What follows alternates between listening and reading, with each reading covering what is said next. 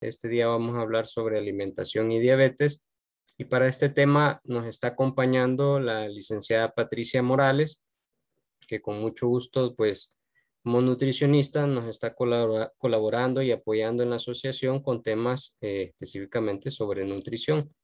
Eh, licenciada Patricia Morales, sea bienvenida a la asociación nuevamente. Muchas gracias por su colaboración y espero pues que este tema sea de, de, mucha ayuda, de mucho provecho para todas las personas que nos vayan a estar escuchando este día. Hola doctor, buenas tardes. Buenas tardes a cada una de las personas que van a estar pues escuchando esta charla. Y igual, muchas gracias por el espacio para poder compartir con todos los pacientes de la asociación. Como les decía el doctor, este es pues siempre un parte de, las, de los temas educativos, que es una parte fundamental para que podamos lograr un buen control de nuestra glucosa. ¿Comienzo, doctor? Todo suyo. Ok, de acuerdo. Bueno, mi nombre es Patricia. Eh, realmente, pues para mí siempre, siempre es un honor poder platicarles sobre alimentación. Y hoy vamos a hablar específicamente, vamos a entrar sobre los grupos de alimentos, hablaremos como la distribución, algunas porciones de cómo debe de ser de los alimentos y la importancia que tiene cada uno en nuestra alimentación.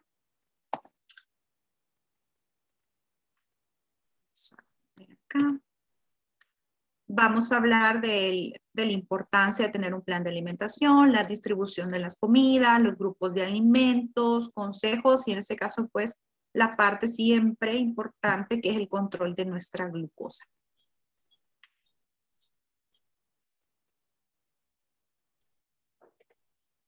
Como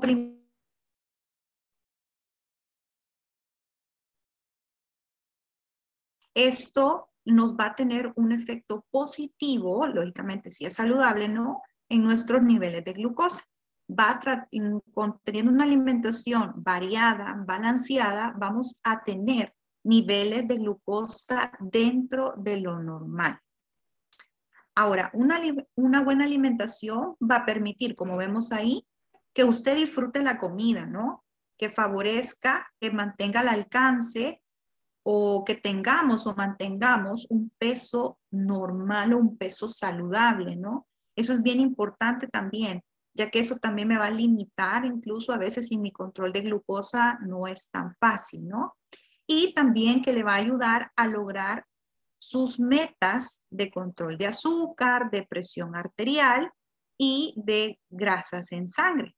Muchas veces vemos solamente la parte de la glucosa y descuidamos en este caso, si, usted, si el paciente es hipertenso, pues descuidamos la parte de la sal en la alimentación y solo vemos que las cosas no tengan azúcar, pero no tenemos el cuidado también propiamente de la cantidad de sal que consumimos o de grasa, que esto también es parte dentro de una alimentación saludable. Los alimentos que contienen carbohidratos son los principales que van a venir a generar energía, ¿no? Estos nos van a dar lo que nosotros llamamos eh, el azúcar. El carbohidrato nos va a dar glucosa. Ahora, ¿qué es importante que yo, qué puntos debo de tener en cuenta para mantener una alimentación balanceada? Primero, observe el tipo de alimento que consume y el tamaño de porciones de las comidas. Creo que con esto tenemos mucho que hablar pero lo vamos a hacer muy conciso. A veces cuando conocemos que tenemos el diagnóstico de diabetes, lo primero que creemos es que no vamos a comer absolutamente ningún tipo de carbohidratos, pero no es así. Al contrario, se consumen carbohidratos, solo que se consumen, como ven ahí, en porciones adecuadas, o sea, en porción medida. De repente ya no se va a comer usted por ejemplo, eh, los tres pan francés, sino que se debe de comer uno, ¿sí? O se va a comer las cinco tortillas, no, se va a comer solamente una, es cambiar las porciones. ¿Qué otra cosa es importante para mantener una alimentación balanceada? Que se planifique. Eso es bien importante también, que el paciente sepa eh, dentro de la planificación está el hecho de tener horarios de alimentación, en saber qué es lo que voy a consumir. Aquí es bien importante, a veces vamos al súper.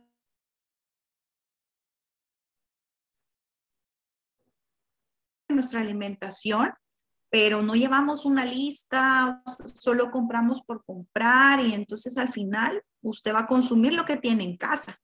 Lo que hablábamos la vez pasada del famoso refrigerador, si han visto nuestras, nuestras charlas, ¿verdad? Eh, lo que usted tiene en el refrigerador, eso va a consumir. Entonces, si usted consume mucha glucosa o muchas harinas, por ende sus niveles de glucosa van a andar altos, van a andar elevados. Entonces, todo tiene que ser planificado hasta en la parte de la alimentación. El plan que le da el doctor es, es algo estructurado en relación al medicamento que va a consumir. Y también es importante, eh, en el último punto, como pueden ver ahí, que tienen que tener una asesoría nutricional por lo menos, eh, si no la quiere tener, que la nutricionista lo esté viendo qué es lo que come, deja de comer todos los meses, pero por lo menos siempre tiene que tener una asesoría nutricional una vez al año, dos veces al año, ¿sí? El fin que usted siempre tenga alguien a que consultarle con respecto a la alimentación, ya que como vemos es un pilar fundamental para el control de la diabetes. Otra importante con relación a la alimentación y que va de la mano también con otro pilar que es el automonitoreo. Cuando nosotros tenemos una alimentación balanceada, por ende nuestro monitoreo, nuestros niveles de glucosa van a estar dentro de rangos normales. ¿En qué momentos es adecuado que yo tome el monitoreo?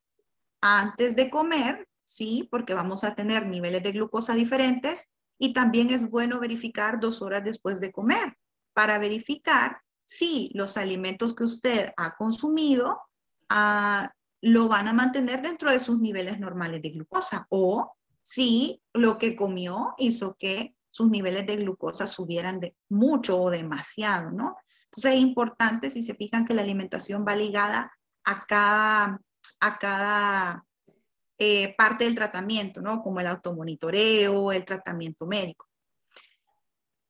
Ahora, ahí dice también que con los resultados del monitoreo y el apoyo de su equipo de tratamiento va a ajustar la dieta, la actividad física y los medicamentos. Entonces, como nuevamente les digo, la alimentación es parte fundamental, ¿sí? Y si se fijan, tiene interacción con cada una de, las, de, las, de las otras partes del plan fundamental, en este caso, para lograr un buen control de la glucosa. Con el médico, con, la, en este caso, pues, la nutricionista y pues ver la parte de sus niveles de glucosa que estén dentro de, de los parámetros normales.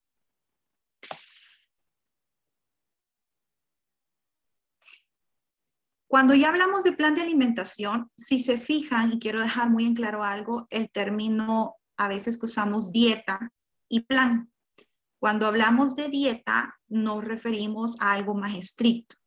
Entonces, con esto quiero eh, darles a entender que cuando nosotros hablamos de plan, es una guía, es como el paciente debe de alimentarse, cómo debe de comer. Claro que el plan se ajusta, ¿no? A cada condición, a veces en algunos gustos, ¿verdad? De los pacientes, pero sí es importante que ustedes vean la alimentación cómo se les van a pautar ciertas directrices o ciertos objetivos, ¿sí? Y se va a tratar de acomodar a cierto gusto, ¿verdad? Pero digamos, si usted no consume vegetales, tampoco es que vamos a decir, ah, no, entonces solo con marinas.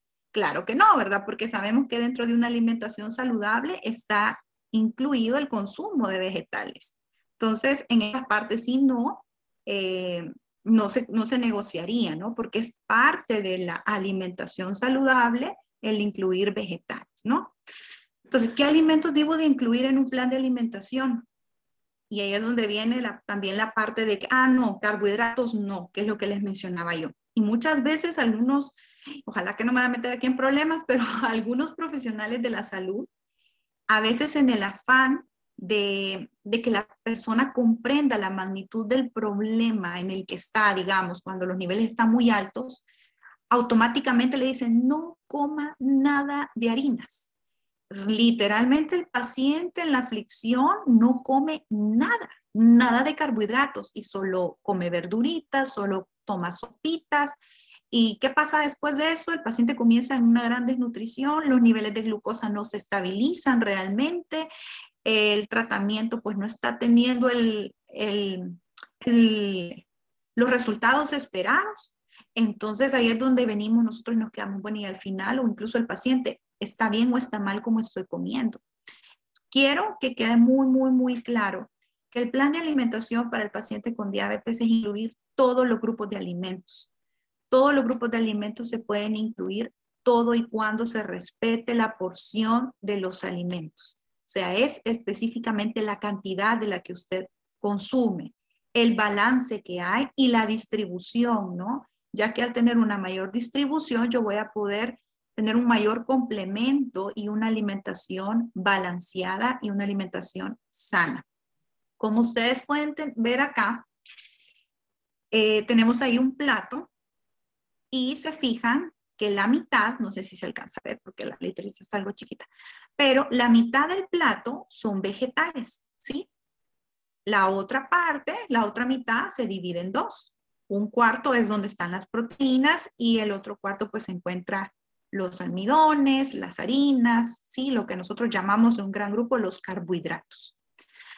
Eh, si se fijan, pues más o menos ahí hay una media taza, un tercio de taza de casamiento, la pechuga de pollo y ahí están también los vegetales, ¿sí? Ahí pues a veces también el paciente lo puede complementar según su plan, si puede incluir una porción de fruta en el momento del almuerzo.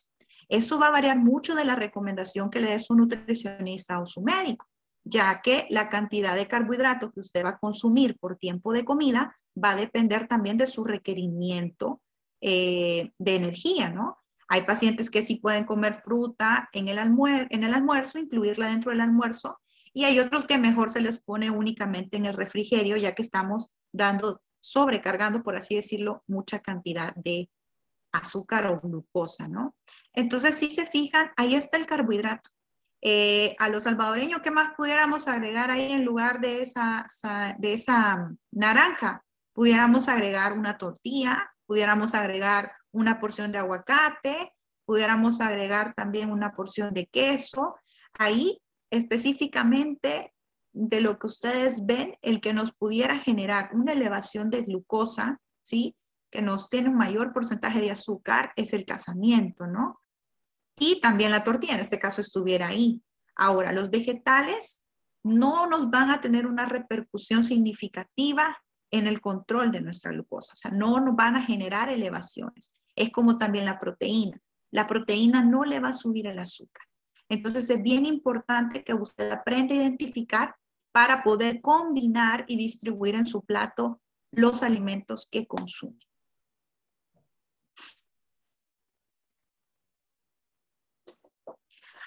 Un consejo que yo siempre le doy a mi paciente, eh, siempre le doy eh, y le digo, por favor, seamos ordenados. Ordenados no solo es que haga el plan de alimentación, sino que ordenados es que tenga horarios de alimentación establecidos. Si desayuna siempre a las 7, a las 7 de la mañana tiene que desayunar siempre. Si almuerza a las 12, 12 y media, siempre a esa hora.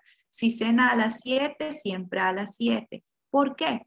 porque recuérdense que también el medicamento tiene un orden.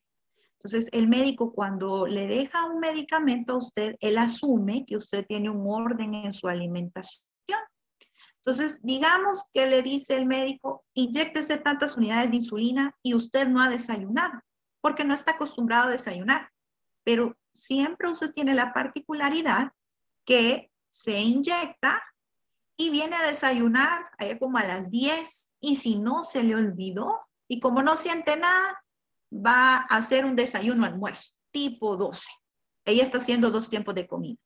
¿Qué puede pasar? Un día puede ser que no llegue sin ningún síntoma, usted llegó tranquilo, pero puede ser otro día que a las 9 de la mañana y usted se inyectó a las 7, un ejemplo, usted sienta temblor, usted se sienta mareado, se sienta sudoroso, ¿Por qué? Porque el medicamento está haciendo su efecto. y usted no ha comido de la manera adecuada. Es igual con las pastillas. El paciente se las toma y a veces no me come. Entonces también todo eso al final no tener un orden hace que los niveles de glucosa no estén dentro de lo normal. El no comer de manera adecuada también hace que los niveles de glucosa se eleven, ¿sí? Entonces es muy importante que el paciente sea muy cuidadoso. Se recomienda que consumamos los tres tiempos de comida formales, que es desayuno, almuerzo y cena, y también pues los refrigerios. Hay pacientes que necesitan hacer dos refrigerios, uno media mañana y uno media tarde, y hay otro tipo de pacientes que utilizan ya un tercer refrigerio para que no se les baje la glucosa en lo que es en el transcurso de la madrugada. Son diferentes casos, pero cada paciente tiene que tener como su manejo individual para poder distribuir hasta los refrigerios, ¿sí? Entonces es muy importante, vuelvo a recalcar, ser muy ordenados en los horarios de alimentación.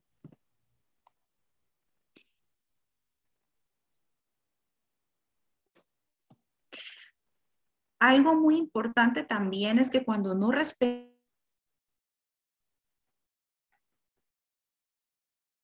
ejemplo, su nutricionista le explica que solo debe de comerse una porción de tortilla o que debe de comerse dos o tres cucharadas de arroz. Y usted dice, no, es que yo tengo hambre y me voy a comer tres o cuatro cucharadas más, ¿verdad? De las que ella me ha sugerido. ¿Qué pasa? El problema es que sus niveles de glucosa se van a elevar. ¿Por qué? Porque no respetamos las porciones. Entonces es muy importante que seamos conscientes en las porciones y respetemos la porción que nos sugiere la nutricionista o nuestro médico.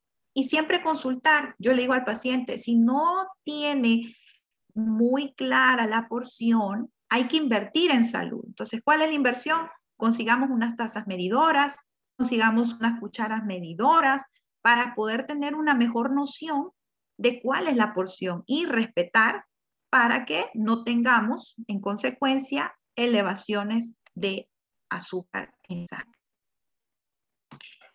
Ahora, otra cosa importante es la famosa hipoglicemia. Creo que muchos pacientes, e incluso en mi persona, hemos tenido la mala situación de vivir una hipoglicemia o una antesala a una hipoglicemia. Me refiero a un bajón de azúcar. Y esto es bien común y tiene que ver mucho a veces con los mismos de los horarios que les comentaba. A veces hacemos ayunos prolongados, ayunos de más de 12 horas, ayunos de 10 horas y realmente el paciente con diabetes no debe de hacer ayunos de más de 8 horas. Entonces realmente eh, el, la cultura, a veces por cuestiones religiosas, por cuestiones creencias, se, tiene la particularidad de hacer ayuno. Pero en el paciente ya con un diagnóstico de diabetes ya no se puede hacer porque esto al final siempre me repercute en el control de mi glucosa. Entonces es muy importante, nuevamente recalco, el tener horarios de alimentación y evitar los ayunos prolongados. Ahora, ya hablando propiamente, eh, ya por los grupos de alimentos, vamos a hablar de los carbohidratos, los famosos carbohidratos. Creo que información hay de muchas maneras, pero a veces no siempre es como al 100%, eh, ¿cómo les diré yo?, real, ¿sí? O con una base científica. Ahorita en estos últimos días yo he estado viendo muchas publicaciones en las redes sociales acerca de las dietas bajas y casi que nulas en carbohidratos. Eh, también la parte de las famosas dietas keto, que son, que promocionan pues la eliminación al 100% de la fuente de, de, glucosa, ¿no? Pues realmente al 100% este tipo de dietas no se pueden seguir, creo que eso lo hablamos igual en la última charla. ¿Y por qué lo traigo a, ahorita a tema? Porque los carbohidratos son necesarios. Los carbohidratos no se pueden eliminar de la dieta. El cerebro trabaja únicamente con glucosa y la glucosa solo viene del carbohidrato, ¿sí? Entonces, el carbohidrato me da energía, me permite estar ahorita hablando con ustedes, me permite que mi corazón esté funcionando, me permite que se hagan todas las funciones dentro de mi organismo. Si yo no tengo carbohidratos, no tengo energía, ¿sí? Entonces, el carbohidrato no es que sea mal, sino que es la cantidad que consumimos y cómo los consumimos. Ese es realmente el, el problema que se está teniendo con el carbohidrato, ¿sí? El carbohidrato, al final, indistintamente, usted puede decir, ah, no, me pasa muy seguido, me dicen el, los frijoles. El frijol, muchas personas consideran que es una proteína, pero es realmente el mayor porcentaje de composición del frijol es carbohidrato. Entonces, al final, hay pacientes que dicen, no, pero es que eso no es dulce. Sí, pero el frijol, por su composición, es carbohidrato indistintamente tenga un sabor dulce o un sabor salado, pero su composición es carbohidrato. Entonces, por ende, yo lo tengo que tomar en cuenta como un carbohidrato y tengo que respetar la porción. Entonces, es muy importante que, por eso es la parte de educación, para que usted pregunte y tenga claro qué es un carbohidrato y cuáles no, ¿sí? A veces la fruta, muchos pacientes consumen fruta y dicen, no, es que como esa es azúcar buena, dice esa es azúcar buena y esa no me va a subir el azúcar. Pero realmente sí, o sea, aporta glucosa y ese azúcar no es que sea buena o sea mala, no existe azúcar buena o mala, sino que al final siempre me va a ir a generar una elevación de glucosa. Entonces es muy importante que identifiquemos cuáles son los carbohidratos.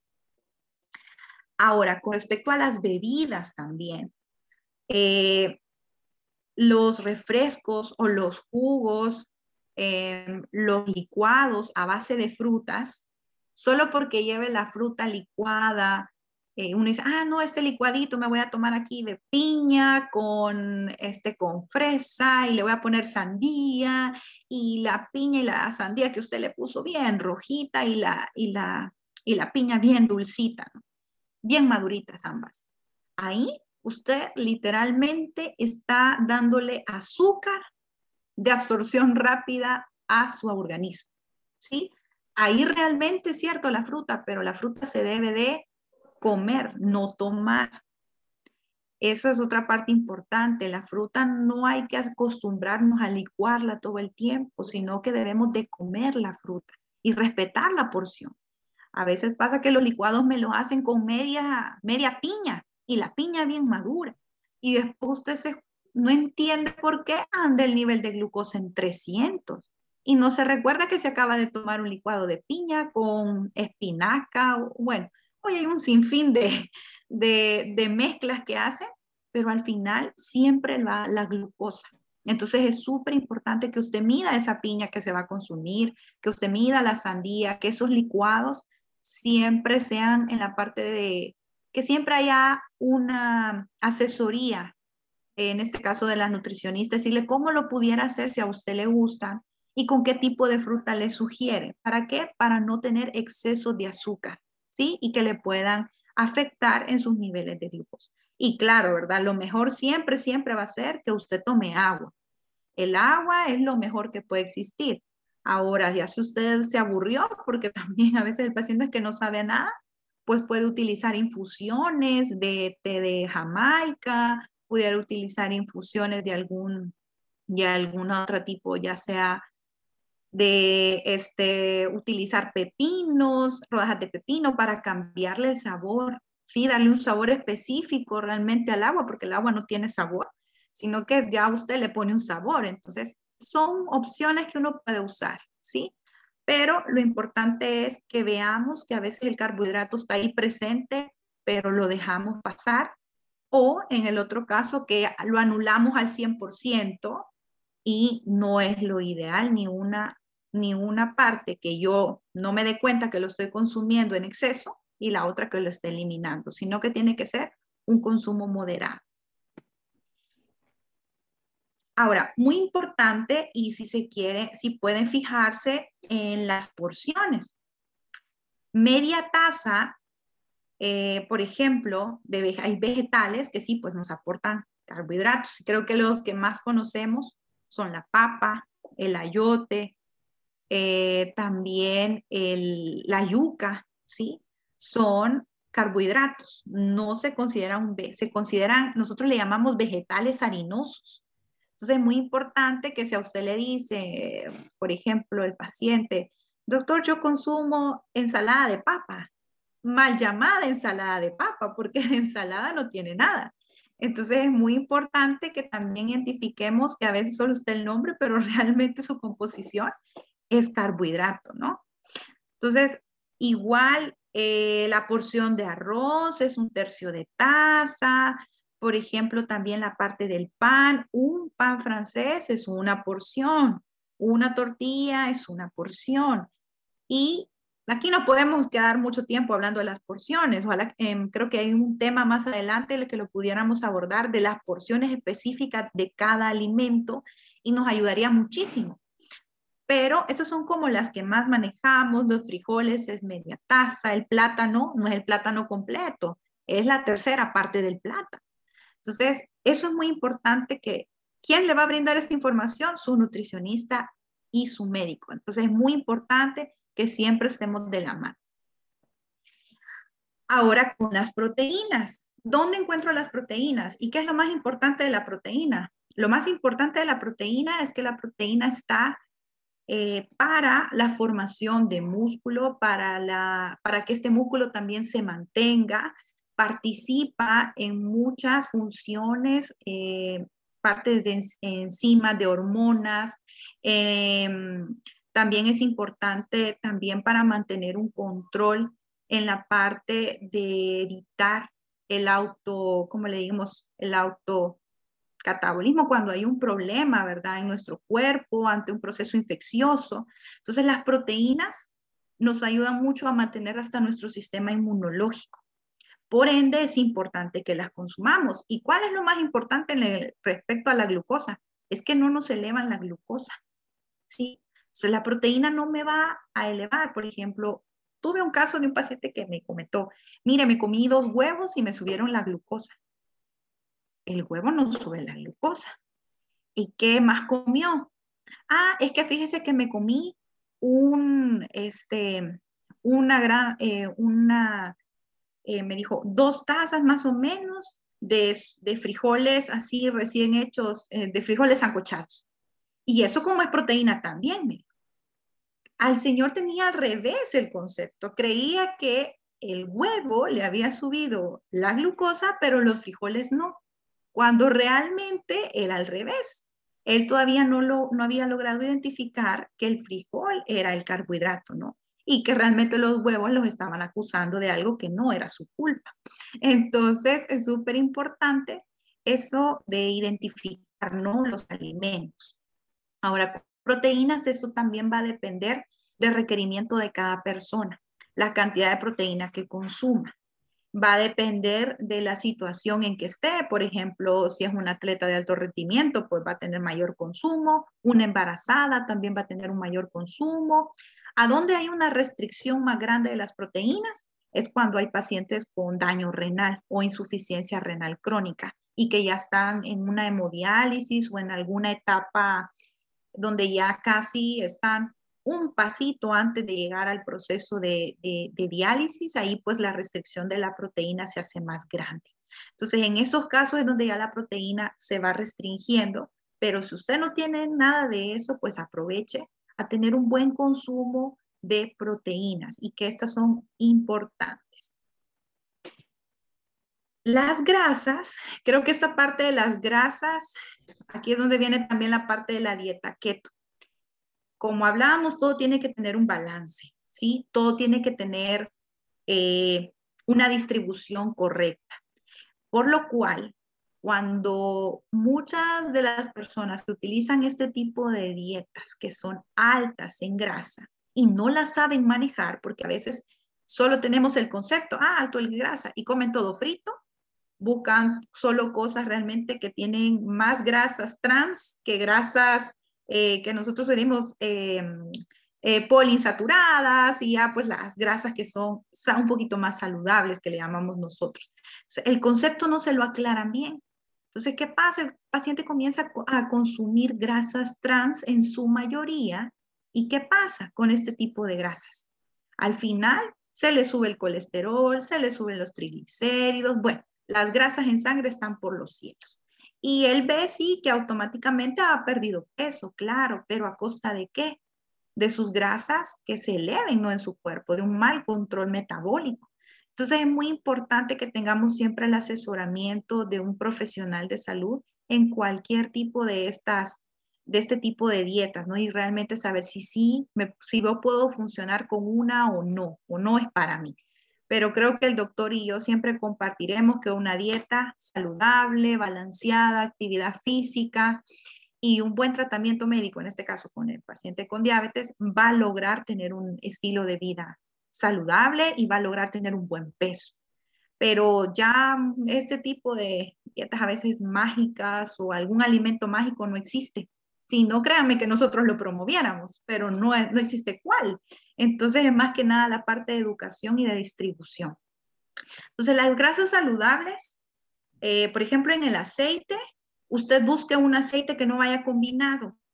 El aceite, pues propiamente o es de canola, o es de maíz, o es de girasol, pero trate que no vaya combinado, que de palma con maíz, porque al final ahí estamos haciendo la grasa que ya pues ya no beneficia a nuestro organismo. Sí, igual el aguacate es una grasa saludable, debemos de aprovecharla, pero tampoco es que en, una comida usted se va a comer cuatro aguacates, no, ¿verdad? Sino que siempre la porción, siempre, siempre esa parte importante. Las semillas también entran dentro de las grasas, que son opciones que tenemos para refrigerios, ¿no? O incluirlas en alguna plato que elaboremos para consumir en algún tiempo de comida formal. Más o menos, por, por ejemplo, ahí la grasa en aceite, nosotros la, la medimos como sugerimos una cucharadita de aceite. Creo que con la parte de los consejos los hemos ya abordado ahorita, así como, así en, dependiendo cada, cada tema que vamos tocando. Pero lo primero es recalcar, podemos comer de todo, sí, ¿Podemos eliminar los carbohidratos? No, necesitamos carbohidratos. Necesito la proteína, necesito la grasa. Todo esto, al final, de una buena manera, de, cumpliendo con las porciones, con una buena distribución, yo voy a lograr que haya un buen control de la glucosa. No puedo comer ni de un alimento más ni de un alimento menos. Tengo que tener una buena distribución de todos mis alimentos. Ahora, con la parte de la, dice aquí, consumir carbohidratos en porciones de mayor número o tamaño que lo recomendado va a causar un aumento de los niveles de glucosa y favorecerá, pero aumento de glucosa y favorecerá también el aumento de peso. O sea, aquí nuevamente, si usted no consume las porciones que le estamos sugiriendo, pues sus niveles de glucosa van a subir y también, pues, ¿qué otra cosa nos los va a decir? La báscula. Usted va a tener una librita más, dos libritas más, porque también no está cumpliendo el plan de alimentación como debe de ser. Igual el consumir pocos carbohidratos y solo consumir proteínas o solo consumir mucha más grasa puede causarnos también hipoglicemia. Entonces, por eso es que nuevamente les vuelvo a decir y los voy a aburrir quizás, es necesario que siempre estén todos los alimentos presentes en cada tiempo de comida. Eso es una parte muy importante y eso me preguntan también, no sé si al doctor le pasará a las bebidas alcohólicas. Y quieras o no, las bebidas alcohólicas, em, el alcohol hace interacción con ciertos medicamentos para el control de diabetes. Entonces, así, si usted me dice, yo puedo consumir alcohol, lo ideal es que fuera casi que muy ocasional, ¿sí? Y al final para tratar de ya no hacerlo porque al final usted está siempre consumiendo eh, glucosa, no más si usted no tiene un control todavía. Eh, entonces es muy importante que si este hábito está muy presente, entonces tiene que tratar de controlarlo porque puede generar interacción con muchos medicamentos y al final no va a lograr usted controlar sus niveles de glucosa. Entonces, en mi opinión, yo sí le digo al paciente, no, mejor no pero no sé si el doctor será de otro tipo de pensar, pero yo sí trato de que mejor no, mientras no están bien controlados. Ahora, el uso del glucómetro es súper importante, como les mencionaba al principio, para conocer también cómo va mi plan de alimentación. Usted va a identificar que si se comió esas tres pupusas, cuatro pupusas, ¿cómo le fue? Con el glucómetro. Solo con el glucómetro usted va a ver si realmente eh, a cuánto le quedó la glucosa. Si le quedó en 200, 300, si el tratamiento que el doctor en este caso le ha, le ha puesto le está funcionando, si de repente usted no se siente bien, siente que ha comido muy poquito, y siempre se tomó el medicamento, pues también hay que ver los niveles de glucosa, cómo los anda. Y la alimentación, pues es aquel eh, eslabón que le digo yo, que es el que más va a afectar los niveles de glucosa. O sea, es la que más va a hacer que esos niveles de glucosa varíen.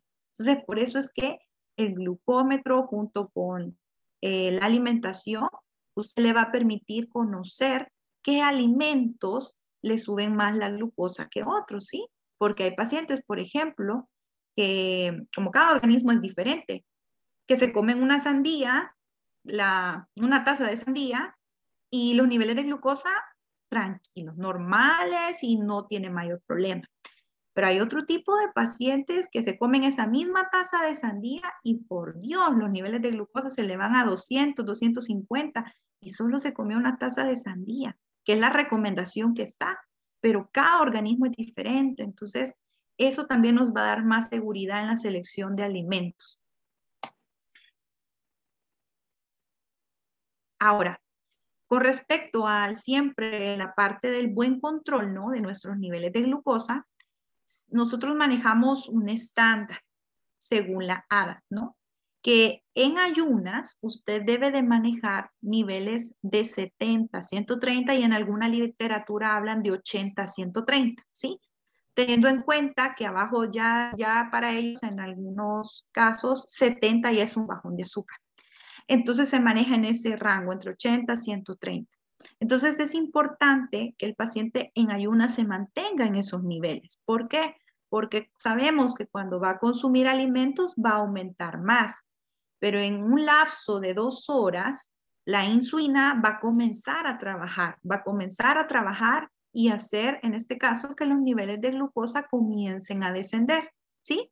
Entonces debemos de esperar dos horas después para monitorearnos y vamos a esperar que nuestros niveles de glucosa estén abajo de 180, dos horas después. Si usted se chequea 30 minutos después de que acaba de, de, comer, se va a asustar, ¿sí? Porque esos niveles van a subir y van a subir y van a subir, pero la insulina, su trabajo, en este caso también el tratamiento, el fin es que esos niveles suban, pero en dos horas vuelvan a dentro de los rangos normales. Entonces, dos horas después deben de estar los niveles abajo de 180. Y en algunos casos, creo que los médicos se ponen un poquito más estrictos cuando el paciente no tiene mayor comorbilidad y le piden que sus niveles estén abajo de 140. Pero creo que eso también va a depender de cada paciente, ¿sí? Bueno, esto es lo que les traía para, para esta tarde.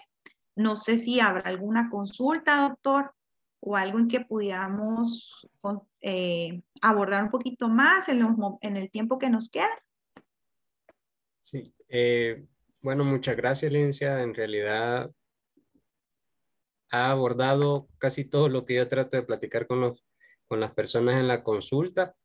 Eh, los que sean pacientes míos, pues van a, a recordar muchas de las, de las cosas que ha hablado la licenciada, las tocamos dentro de la consulta y anteriormente pues habíamos mencionado algunas cosas. Eh, por acá tenemos dos preguntas que nos han hecho llegar, licenciada.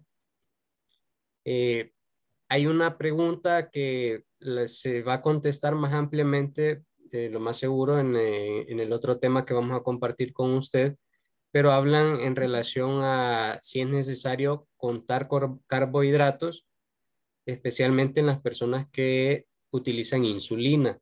Esa es una de las preguntas que nos hacían. Y la segunda pregunta era eh, si a pesar de llevar una adecuada alimentación o una dieta en el caso de la diabetes, porque en algunas ocasiones, eh, dice esta persona, siempre se le sube el azúcar a pesar de estar tomando sus medicamentos en orden, llevar una buena dieta, incluso hacer ejercicio. Son las dos preguntas que nos han hecho. Eh, no sé si tiene algún comentario respecto a ambas. Eh, en la primera, con respecto al conteo de carbohidratos, sí, es importante siempre, más que nada en aquel paciente que está con insulina, eh, específicamente en esquema basal bolos, que se inyecta también por tiempo de comida. Ahí es donde se va a ver más la, la necesidad de aprender a contar carbohidratos, ¿sí? a ver que si son tres unidades, pues equivalente a eso también se van a comer tantas porciones de carbohidratos. Eso es muy importante incluso. Eh, la porción no solo hay que verla como para el conteo de carbohidratos, sino que también hay que ir adaptando al paciente a que tiene que medir las porciones. Entonces las porciones también nos ayudan para que el paciente que aunque no esté con insulina, pero él ya visualmente sabe que esa es la porción adecuada de ese alimento. Entonces, sirve tanto para ya ser como muy riguroso y muy específico, ya cuando hay un esquema de insulina, pero también como para educar al paciente que aunque no esté en un esquema de insulina, pero que sí respete la cantidad de cada alimento que se especifica. Ahora, con la otra pregunta en relación a que lleva su, su control y todo, eh, yo quizás le sugeriría, aquí pues me, me, atrevería un poquito, doctor, a sugerirle a esta persona que haga chequeos primero antes de comer, luego dos horas después de haber comido, ¿sí? Eh, y que tenga como, yo le hago, les sugiero que hagan como un diario, un diario de una semana, de ir escribiendo qué es lo que comen, cuánto le salió de glucosa, si en este caso es insulina, pues cuánto se puso de insulina, eh, qué actividad, o sea, que literalmente nos escriba por lo menos una semana su día a día con todo lo que come. Entonces, a veces en ese lapso nos ayuda mucho a verificar si es que él no se ha percatado que hay algún tipo de alimento que le genera más elevación de azúcar o a veces hay algún tratamiento eh, extra que se está consumiendo y también puede generar elevaciones de glucosa o lo más importante puede ser de que eh, no haya percibido el médico o quien lo está tratando que hay que ajustar el tratamiento, ¿no? Porque si todo está bien, está consumiendo una alimentación balanceada y todo, y aún así tiene niveles de glucosa altos, eh, lógicamente, va que esté haciendo actividad física, pero si no está haciendo actividad física, entonces le animo a que haga ejercicio, porque una vez haciendo ejercicio y complementando todo que está haciendo bien, que son como los cuatro pilares, ¿no? El monitoreo, la actividad física, el tratamiento médico y, eh, y el plan de alimentación, todo lo está haciendo bien, entonces tendría que tener buenos niveles de glucosa. Pero si hay en alguno de esos cuatro que está fallando, por ahí puede ser que tengamos una respuesta del por qué siempre tiene sus niveles de glucosa altos. Pero sí, lo animo a esta persona que haga alguna bitácora, que haga un diario, por lo menos de una semana. Y si puede estar pendiente para la otra charla, pues que nos cuente cómo le ha ido y pues con gusto le podemos ayudar, ¿verdad? ¿Dónde puede estar su problema? Sí, que con respecto a la segunda pregunta, sí mencionaba usted algo bien importante sobre llevar una bitácora, los controles. Y algo importante aquí también es decirle a esta persona, eh, aunque no conocemos el caso, pero aquí van a haber varios factores que hay que ver en relación a eso, porque si a pesar de estar haciendo, digamos, la actividad física, la buena alimentación y llevar su medicamento, digamos, correctamente, así como lo ha prescrito el médico, entonces hay que ver varios factores que puedan estar influyendo. Uno, la edad de la persona, eh, el peso, habría que verlo también, cómo está el peso, cuánto tiempo tenemos de padecer de la diabetes, también es otro factor importante. Recordemos de que la diabetes es una enfermedad crónica, es progresiva, entonces a pesar de que tal vez estemos llevando todas las cosas bien, si nuestra respuesta, digamos, propia del cuerpo a, esa respuesta o niveles de glucosa ya no es la adecuada, Entonces, lo más, digamos, recomendable va a ser, como decía la licenciada, ajustar el tratamiento, porque probablemente necesitamos más dosis de insulina, cambiar medicamento o aumentar dosis de la, del medicamento oral que estemos consumiendo, ¿verdad? Entonces, eso es bastante importante y son factores que hay que tomar en cuenta que son muy individuales de cada uno. Entonces ahí es donde entra lo que decimos nosotros, individualizar el tratamiento de la persona con diabetes, porque no en todo va a ser igual y a eso nos referimos. Entonces, eh, la persona, por ejemplo, no es lo mismo estar tratando una persona delgada, joven, que una persona también joven, pero que esté con sobrepeso u obesidad la necesidad de medicamentos o niveles, por ejemplo, de glucosa que puedan tener cada uno por separado van a ser muy diferentes. Entonces, el abordaje de tratamiento farmacológico específicamente también va a ser diferente. Igual en el plan de alimentación, ya que en la persona con sobrepeso, obesidad, pues también vamos a tratar de buscar mejorar ese peso y que sea un peso pues más saludable. Eh, otra pregunta que nos hacen llegar, licenciada, es respecto a los adolescentes. Si hay necesidad, por ejemplo, de cambiar o hacer un plan de alimentación diferente al del adulto. Dice que el hijo de ella pues padece diabetes, lo han diagnosticado con diabetes recientemente, pero no saben ellos, por ejemplo, qué tipo de dieta o plan de alimentación seguir. Entonces ellos quieren saber pues como le decía al inicio, eh, si hay necesidad de restringir alimentos o de hacer algún cambio diferente al del adulto. Quizás a manera general, doctor, yo le sugeriría eh, primero el, eliminar los excesos. Y los excesos me refiero a sodas, jugos, galletas, pues, todo lo que sabemos nosotros que a veces consumimos y que no es necesario, pan dulce, sí, o sea, eliminar los excesos. Luego, tratar de que por lo menos en los refrigerios, eh, consumir siempre fruta y cantidad moderada. Eh, medida, ¿no? Una fruta, una, una, una manzana, una pera, pero una por refrigerio, ¿no? A veces me dicen, no, yo me comí tres manzanas. Y yo, no, no, no, es una nada más.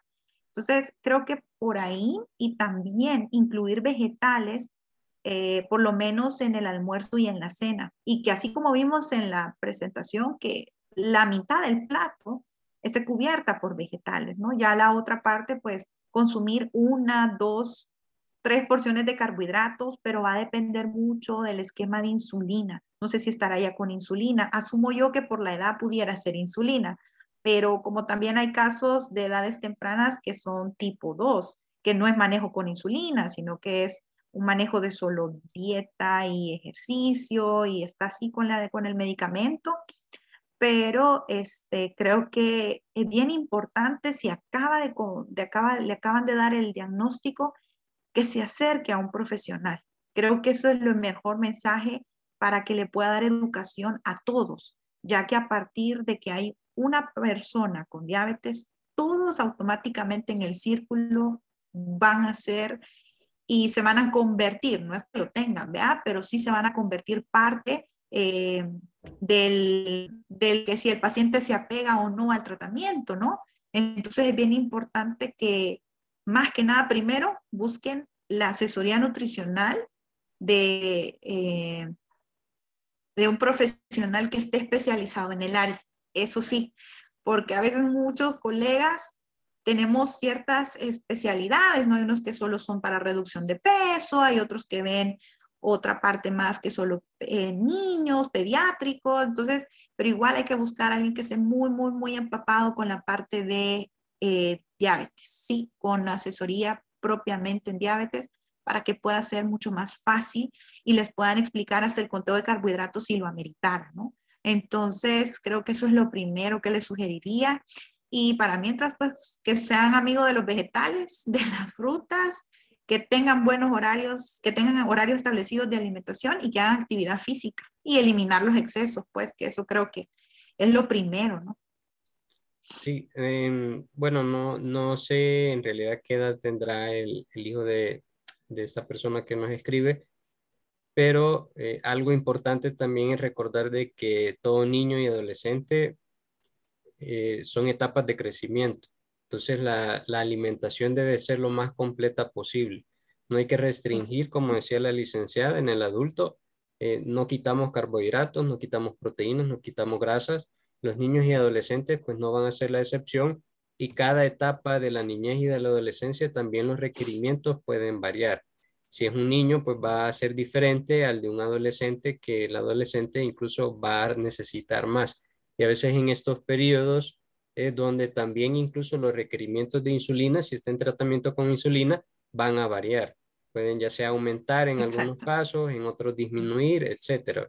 Entonces todo eso hay que tomarlo, digamos, en cuenta y lo que decía la licenciada es eh, evitar los excesos de toda la, alimentación que pues a los niños y adolescentes les encanta, dulces, paletas, sorbete, eh, chuchadas en general, por decirlo así, gaseosa, jugos.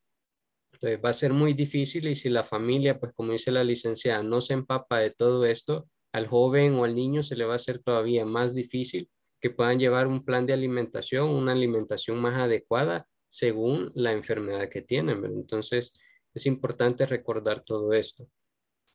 Eh, bien, creo que esa era la última pregunta que teníamos. Eh, deseo agradecerle eh, de antemano, licenciada, que nos esté colaborando con la asociación.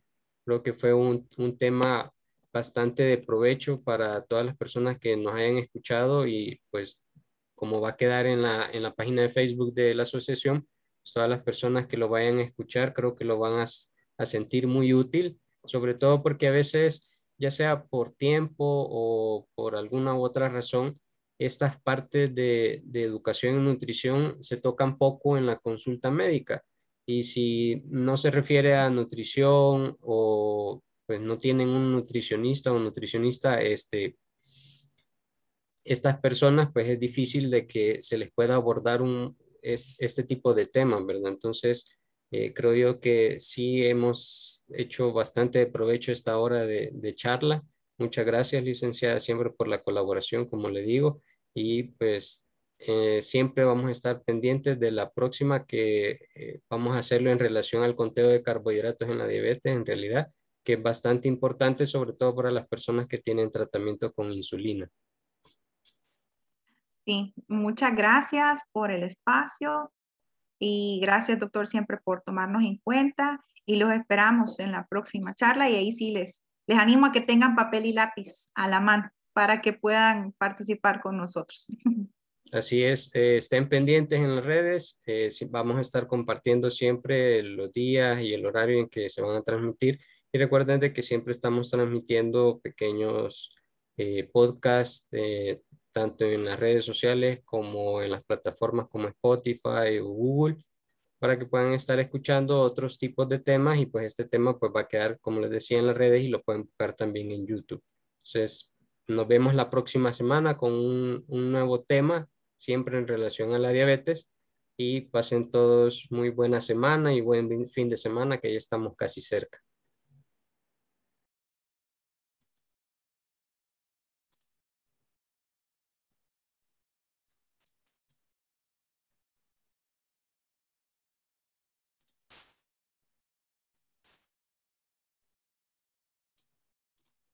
Bueno, licenciada, muchas gracias por la paciencia también porque tuvimos un pequeño contratiempo. No, no se preocupe, todos aprendemos de esto. Ya para la siguiente creo ya, ya, ya sé yo por dónde va a ir el, problema y la solución. Ah, ok, está bien. Ahí me va a enseñar entonces. siempre pues, creo a través de Zoom o podemos probar otra plataforma o pregrabarlo, pues ahí como sea. Sí, yo creo que ahí, como es contado de carbohidratos y es un tema que pudiera como tener bastante, como le digo, importancia, pudiéramos siempre volverlo a repetir por, por esa, por live. Y mm, voy a ver si puedo conseguir como unos casos, aunque sea chiquito, ¿verdad? Para que si hubiera participación, pues también eh, pues sí, se pudieran como compartir. No sé si ustedes tienen como alguna cantidad de pacientes que han identificado que sean que estén con esquema de insulina específicamente basal bolos. Sí. Y que les estuvieran interesados como para hacer un en grupo así más, no sé. Sí, de hecho, este, tenemos un listado que, que he empezado a hacer de, sobre los pacientes. Entonces, hay varios que, que se pudiera compartir específicamente el, el, tema para hacer el grupo así como, como sugiere usted. Entonces, pero sí, incluso tengo dos adolescentes que creo yo que les, les pudiera servir que están con insulina. Sí, sí, porque realmente siento que eso es más para, es bueno que lo conozcan porque las porciones y todo, pero ya para ese tipo de pacientes que lo aplican más, ¿no? Para decir, ah, tantas unidades, tantos carbohidratos. Entonces, como que los hace más, como le digo yo, más independientes y, y les da más confianza y comen más tranquilos porque saben, ah, tanto, tanto, tanto. Entonces ya es mucho más fácil, vean. Sí, eh, incluso si necesita casos, eh, yo puedo sacar unos dos, tres de los que son incluso mismos pacientes de la asociación para discutirlo sin nombre, pero se los puedo compartir también.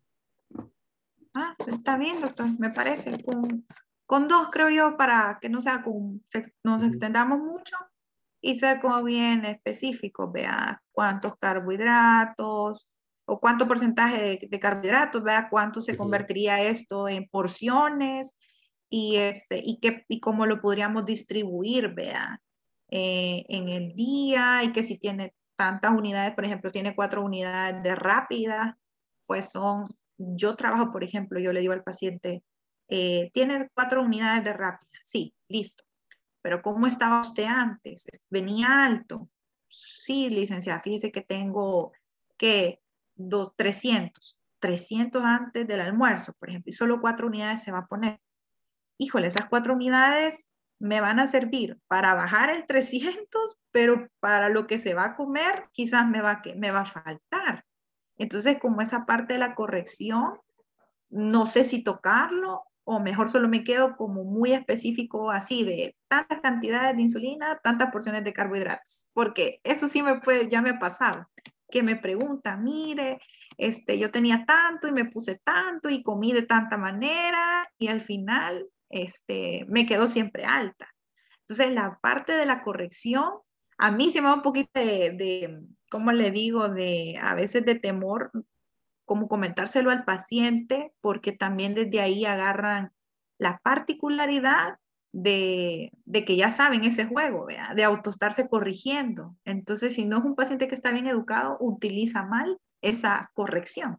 Entonces, cada vez que come se pone insulina. Entonces, no sé si mejor lo manejamos solo como el muy conteo de cantidad de insulina con cantidad de carbohidratos. No sé si mejor lo vemos solo así pudiéramos verlo quizás solo así porque este, con un par de pacientes igual que, que, he tratado de hacer eso, me ha pasado lo mismo, incluso uno hasta le dio hipoglicemia por, la, por lo mismo que usted dice, pues, y, pero creo que si pudiéramos tal vez dar un brochazo sobre eso, tal vez no, no adentrarnos.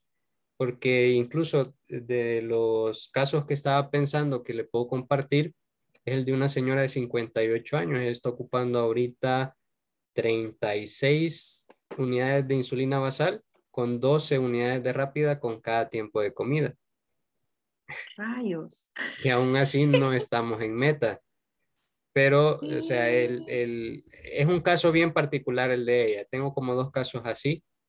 Entonces, pudiéramos aprovechar el de ella para discutir un poco sobre lo del conteo de carbohidratos, porque es, es interesante. Sí. porque ahí, según teoría, serían dos porciones de carbohidratos.